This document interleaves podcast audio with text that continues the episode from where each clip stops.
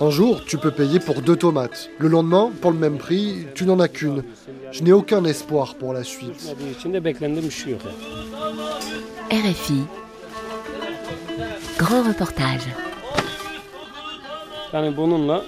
On a appris à vivre avec. L'inflation est devenue notre amie.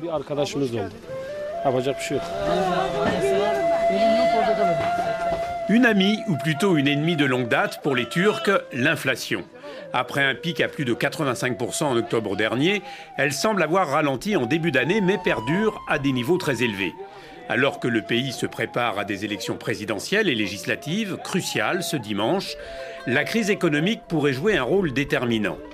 C'est la politique économique du président sortant, Recep Tayyip Erdogan, qui est largement critiquée, même dans ses fiefs électoraux. Hyperinflation en Turquie, la faille d'Erdogan, un grand reportage d'Alexis Bédu.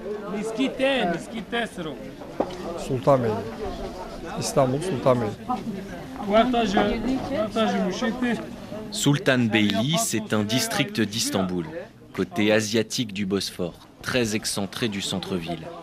Un quartier de nouveaux pauvres, dit-on ici. De nombreux réfugiés syriens s'y sont installés, des immeubles et centres commerciaux clinquants y ont poussé.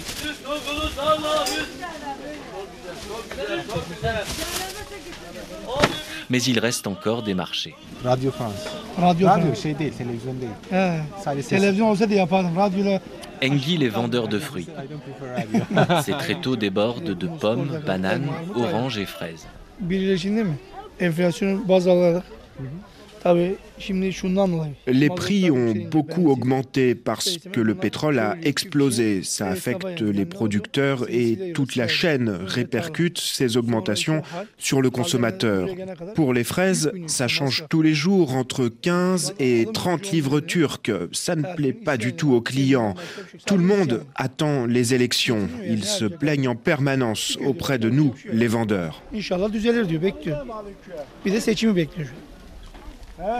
Erkan fait partie de cela. Il passe d'étal en étal, scrutant les petites pancartes sur lesquelles les prix ont été inscrits à la craie.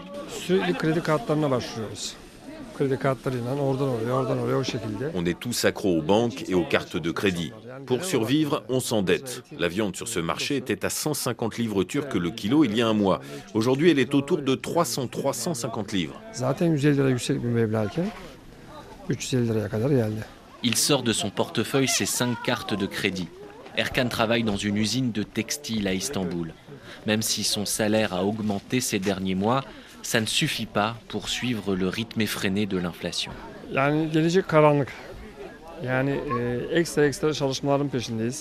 Un jour de travail, c'est 8 heures normalement. Mais on fait tous des heures supplémentaires pour survivre. Demandez autour de vous, tout le monde fait des extras, tout le monde travaille pendant ses vacances. La Turquie est un pays agricole, mais le gouvernement ne soutient pas les producteurs qui ont besoin d'aide. Je pense qu'il faut du changement. Le gouvernement actuel doit partir, sinon, dans peu de temps, le pays sera à plat. Erkan est un fervent supporter de la coalition des six partis. Et Engil, le vendeur de fruits, cet habituel électeur d'Erdogan, votera cette fois pour Kemal Daroglu, le principal candidat d'opposition à l'élection présidentielle. Avec lui, ça changera, explique-t-il.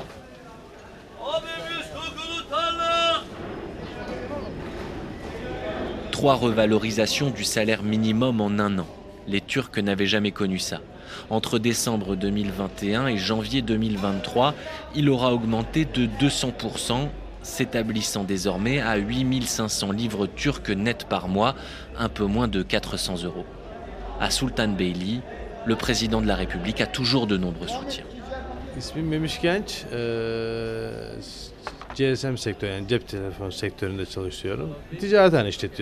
Memiş Genç vend des téléphones et des tablettes sur l'avenue commerçante du district.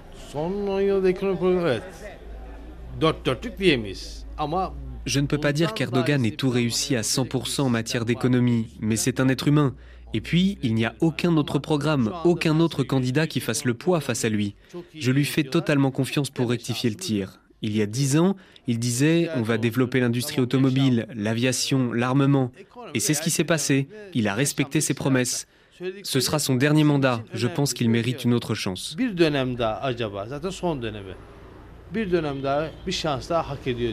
Arc-bouté sur sa doctrine, Recep Tayyip Erdogan n'en démord pas. Tout pour la croissance. Suivant ses directives, la Banque centrale ne cesse d'abaisser ses taux directeurs, à contre-courant de toutes les théories économiques néolibérales. Résultat, la livre turque s'est effondrée et l'inflation s'envole. Le gouvernement voulait euh, une économie forte pour arriver aux élections euh, dans des conditions favorables. Alouk Tukel est économiste, conseiller pour de nombreuses entreprises turques. Donc il voulait euh, pousser un peu la croissance. Et pour ce faire, euh, il a abaissé les taux d'intérêt, au-delà de ce qui était possible compte tenu du taux d'inflation et puis la situation des réserves de change de la Turquie. Cela a produit une crise de change, une explosion du taux de change qui, s'est reflétée dans euh, le taux d'inflation. Ce sont des choses que la Turquie avait vécues dans, dans le temps, mais depuis euh, un certain euh, nombre d'années, une dizaine, une quinzaine d'années, on pensait qu'on était revenu à une, situation de stabilité. Et là, nous nous sommes rendus compte finalement que les, leçons n'ont pas été apprises de, ce qui a été vécu à l'époque. Le gouvernement, si vous voulez, a fait quelque chose pour avoir un certain résultat un bon résultat euh, juste avant les élections. Finalement, ce qu'ils ont fait a produit exactement le contraire. Ils arrivent dans une très mauvaise posture euh, à ces élections-là. Bien que l'inflation a baissé un peu de 70 à 50, quelque chose comme ça, mais euh, si vous voulez, dans, le, dans la vie quotidienne, on sent très bien qu'il y a une perte de pouvoir d'achat à, à tous les niveaux.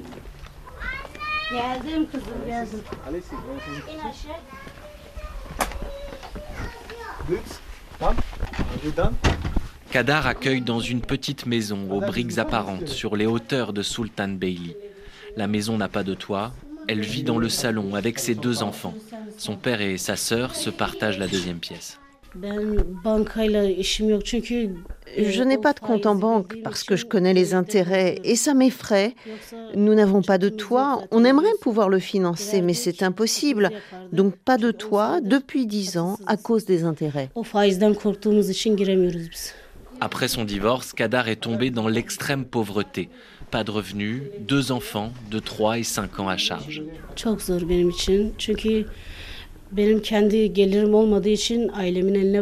C'est très difficile pour moi. Je tiens grâce à l'aide de mon père. Il a un petit boulot.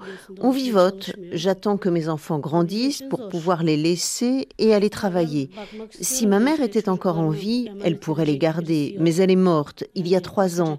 Donc impossible pour moi de travailler. Les gens du quartier me disent de donner mes enfants à l'État, au service de protection de l'enfance. Mais je ne veux pas, ils ne peuvent pas être sans mère et je ne peux pas être sans eux.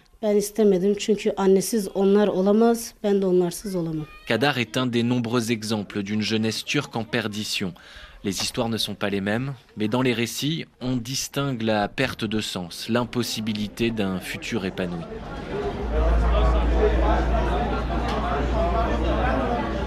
Comme 6 millions de jeunes, Mert va voter pour la première fois dimanche. Il a une vingtaine d'années il n'a connu qu'une seule personne au pouvoir depuis sa naissance, Recep Tayyip Erdogan. Je suis étudiant et en même temps je travaille dans un stade de foot. Je ne peux pas faire autrement. Autant te dire que je ne pense pas un seul instant à acheter un appartement ou une voiture. J'aimerais voyager au Monténégro cet été, ça fait plus d'un an que j'économise. Et pour les élections, son choix est fait. Ça sera le CHP de Kemal Kılıçdaroğlu.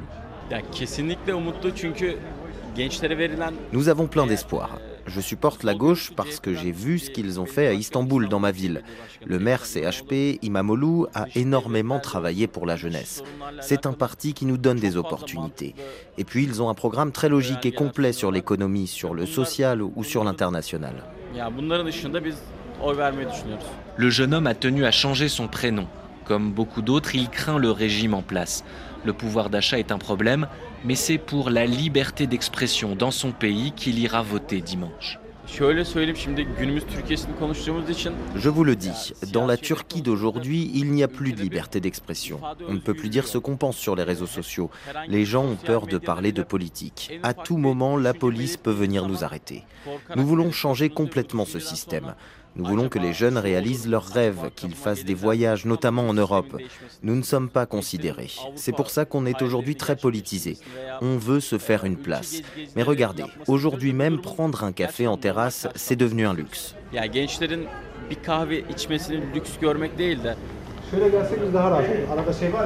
Le chômage frappe un quart des moins de 25 ans. Les conséquences de la crise économique se font de plus en plus ressentir sur l'emploi. Hamza est boulanger, il a 14 employés et son entreprise est en difficulté. Des factures trop élevées lui font envisager des licenciements. On a eu 300% d'augmentation. Par exemple, le gaz naturel, je payais 2000 livres turcs par mois il y a un an et demi. Maintenant, c'est 15 000. L'électricité, c'était 1500. Maintenant, c'est 7500. La farine, je l'avais pour 100 livres et maintenant, c'est 700. La différence est énorme. On ne sait pas ce qu'il va se passer après l'élection. Dans un mois, le pain coûtera sans doute 10 livres, le double d'aujourd'hui, et je peux tout juste payer les salaires. On va être obligé de licencier, il n'y a rien d'autre à faire. On fera ça pour continuer l'activité.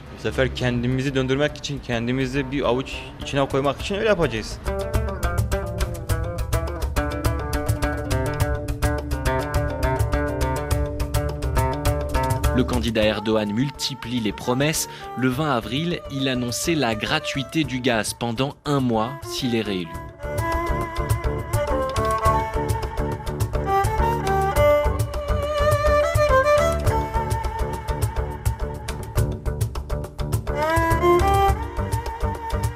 Alouk Tukel, économiste les jeunes et puis les, personnes d'âge moyen n'ont pas cette expérience de l'inflation haute. Ils prennent ça très mal. Et ça va certainement euh, influer sur le vote. Bien que le gouvernement euh, distribue pas mal de subventions euh, à droite à gauche. Et puis, il y a une perte, je dirais, de vérité politique. C'est-à-dire qu'on croyait beaucoup à ce que Erdogan nous racontait, mais on commence à, à croire de moins en moins à ce qu'il nous raconte. Surtout qu'il dit des choses qu'il fera s'il est réélu. Donc, si vous voulez, la question très simple, c'est de dire, mais tu as été élu pour 20 ans, pourquoi tu n'as pas fait tout ça? L'AKP, le parti du président sortant, a refusé de répondre à nos questions.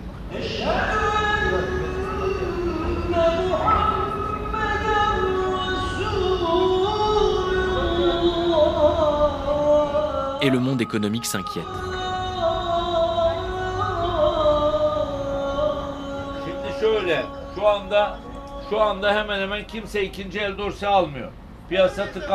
Dans le sud-est, à Antioche, le séisme du 6 février laisse une ville dévastée.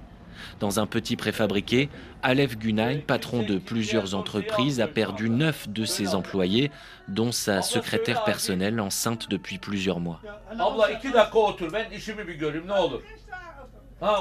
Les rescapés ont quitté la ville.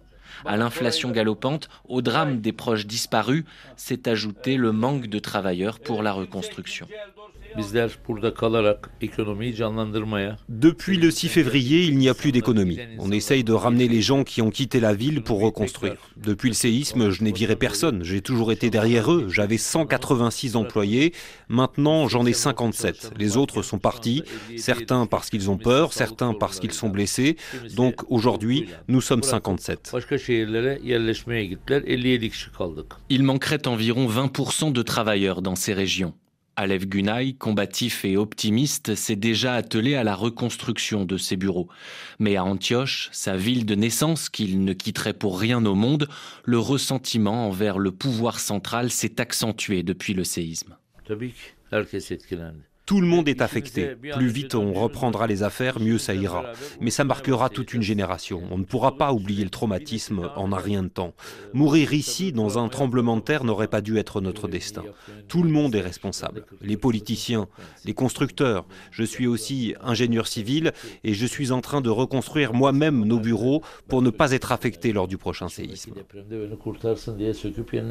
Tout l'écosystème est atteint. Même chez les grosses industries manufacturières, le séisme et la crise auront des répercussions dans cette région de l'Anatolie. Borak Ochaman est secrétaire général de la Chambre d'industrie d'Adana. On a vraiment souffert de la forte inflation, surtout les années précédentes. Mais bien sûr, ça n'est pas acceptable.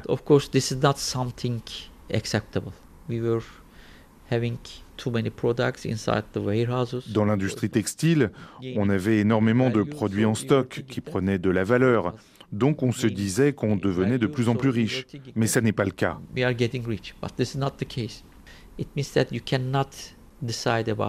Parce qu'avec une telle inflation, on ne décide pas du prix. À l'exportation, les commandes se font sur le long terme. Par exemple, un jour, on fixe un prix avec notre client en euros, mais on devra livrer six mois plus tard.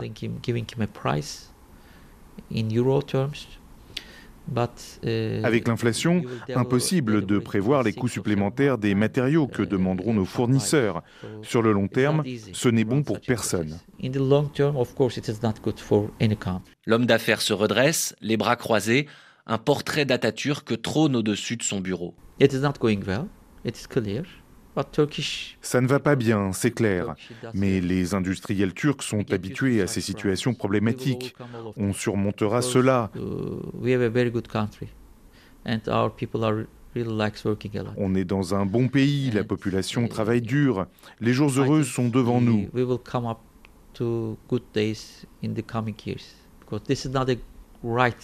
Uh, la politique menée n'est pas la bonne, mais cela va changer dans les prochains mois.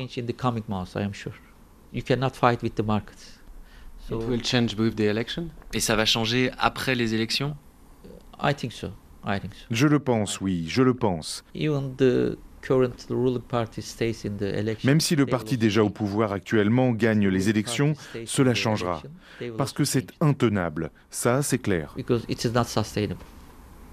İt is clear.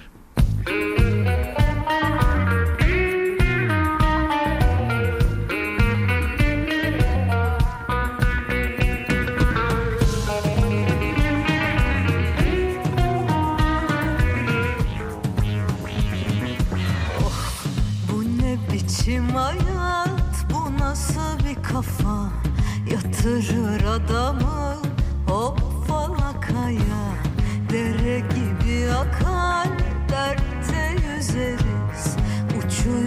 Uçuyoruz evet çünkü güzel istikrarlı hayal hakikattir.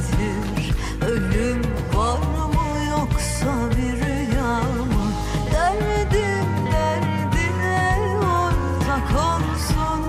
Aşk şarabın düşle donsun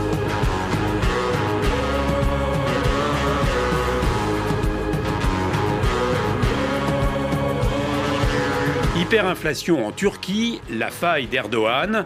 Un grand reportage signé Alexis Bédu, réalisation Pauline Leduc.